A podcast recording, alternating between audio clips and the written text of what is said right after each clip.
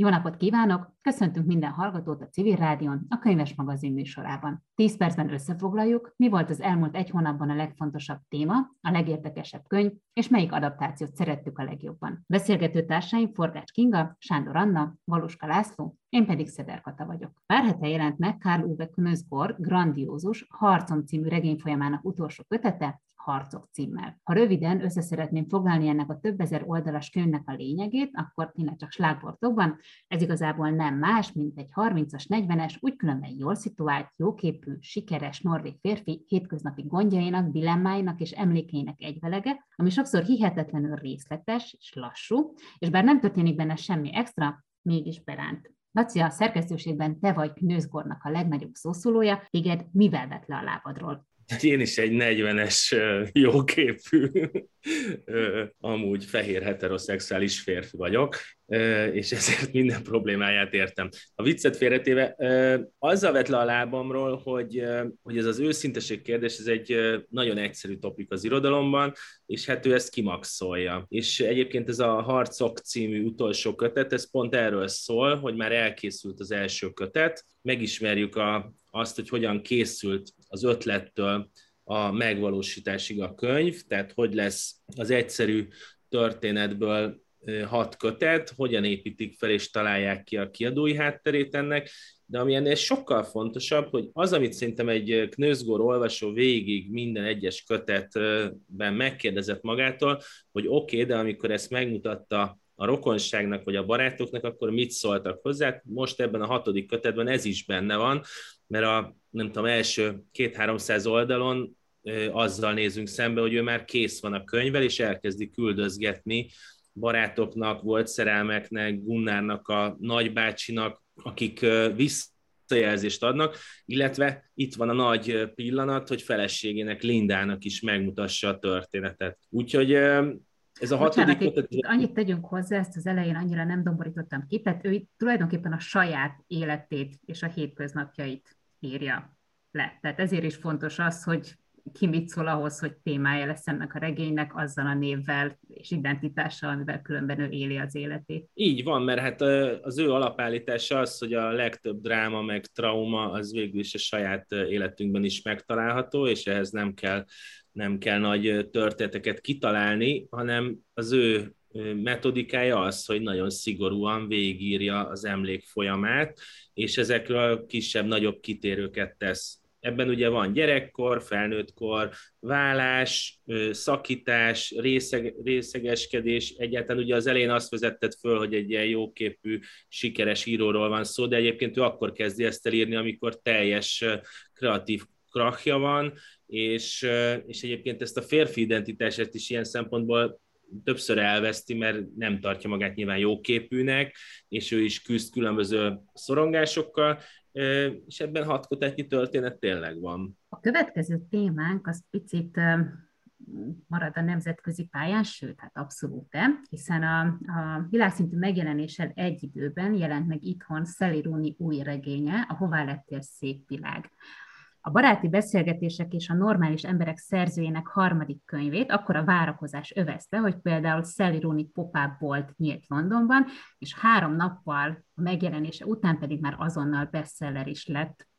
Kinga, te vagy az, aki ezt a könyvet már ö, olvashatta közülünk, illetve hát a másik kettőben is nagyon-nagyon járatosan mozogsz. Szerinted mi az, amire Rooney, aki különben egy ír származású szerző, nagyon-nagyon ráérzett a könyveiben, és amitől ennyire sikeresek és vártak, és hát ráadásul a normális emberekből készült most egy rövid uh, sorozat is, ami szintén hatalmas nagy sikerrel uh, ment, és, és nagyon jó kritikákat kapott. Tehát mi az, amit, amit Sally Rooney nagyon-nagyon tud, és amiért ennyire szeretik és várják az ő könyveit. Szerintem Szelironi nagyon jó abban, hogy a jelenről pontos képet adjon, és nagyon sok olyan érzésről, problémáról vannak a könyvei, ami a mostani fiatal felnőtteket foglalkoztatja. Hát tulajdonképpen kicsit olyanok a, a könyvei nekem, mint, mint annak idején a Harry Potter volt, hogy együtt törekszem a, az ő szereplőivel. Tehát, hogy az Y generációsként úgy lehet olvasni az ő könyveit, hogy mindig annyi idős vagy, mint a szereplők. Ennek a regénynek két főszereplője van, Alice és Eileen, az egyikük az híres író, a másikuk pedig egy irodalmi folyóiratnál olvasó szerkesztő, és mindketten 29-30 évesek. És hát a, a könyv az, az ő életükön, illetve hát rajtuk keresztül mesél arról, hogy a milleniálok azok miért vannak életválságban, hogy mit vártak az élettől kamaszként, és utána ahhoz képest 30 éves korukra meddig jutottak el. És ezzel vett számot a könyv, és közben folyamatosan filozofálnak a főszereplők, hosszú e-maileket váltanak egymással, és próbálják megfejteni, hogy miért boldogtalanok, hogy mit várhatnak egy, egyáltalán a, a, a jövőjüktől, és hogy, hogy hova lett a szépség az életből, és hova lett a szépség a világból. És közben olyan témák is szóba kerülnek, mint a klímakatasztrófa, vagy a gyerekvállalásnak a kérdése, a magány, a, a kapitalizmus válsága, tehát hogy nagyon sokféle irányba elmennek, és közben pedig az internet is jelen van a könyvben, vagy az internetnek a, a hatásai, hogy sokszor csetüzenetek, meg hírek, információk, e-mailek tagolják a, a cselekményt, és ezzel egy időben azt is látjuk, hogy a valóságos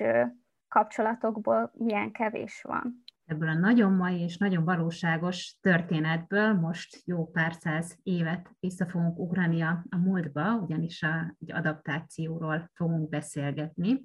ami a középkori angol irodalom egyik kincseként számon tartott, és 14. században született, úgy különben az Arthur mondakörhöz tartozó lovagregényt elevenít meg, elevenít fel.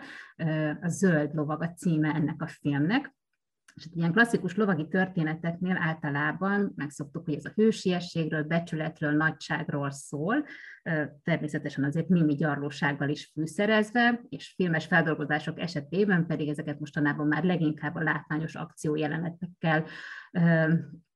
adják el a, e, a mozikban, e, viszont Anna, te akkor, amikor ezt a filmet ajánlottad nekünk, akkor, akkor sokkal inkább úgy jellemezted, hogy ez valami teljesen más, mint, mint a ma megszokott fantazik, és sokkal inkább egy ilyen belső utazásként jellemezted, és hogyha már ez egy belső utazás, akkor, akkor a kérdésem inkább az lenne, nem is az, hogy miről szól, hanem hogy honnan, hova juthatunk el egy ilyen ősrégi, középkori történettel. Hát most tudok nagyon leegyszerűsítve válaszolni ez, erre úgy, hogy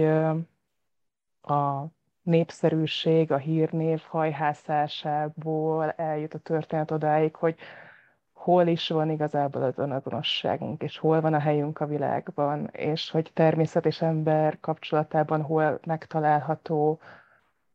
az alázat, ami nagyon is mai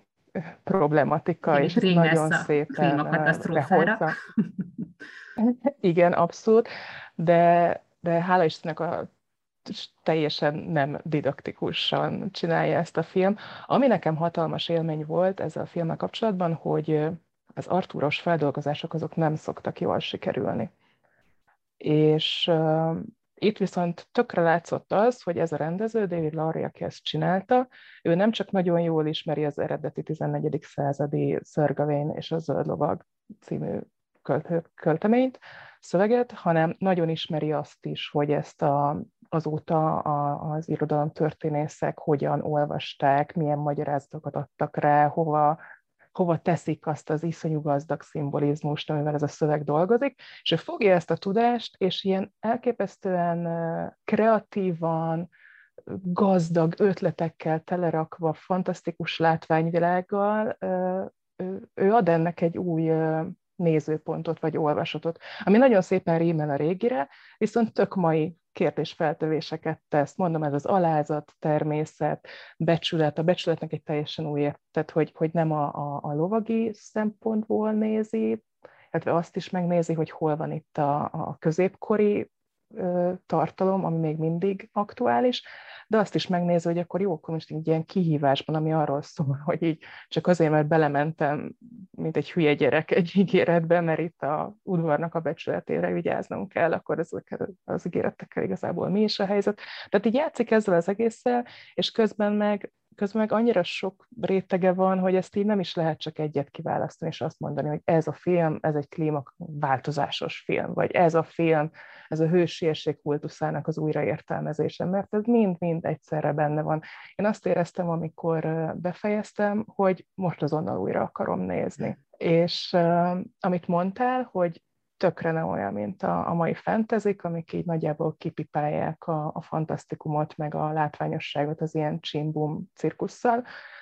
Ez meg engem ezekre a 60-as, 70-es éveknek, ezekre az ilyen tisztel ilyen mindfuck, ilyen víziós filmjeire emlékeztetett, amik ilyen álomszerűek, tele vannak tolva, ilyen LSD tripes álomképekkel, meg minden,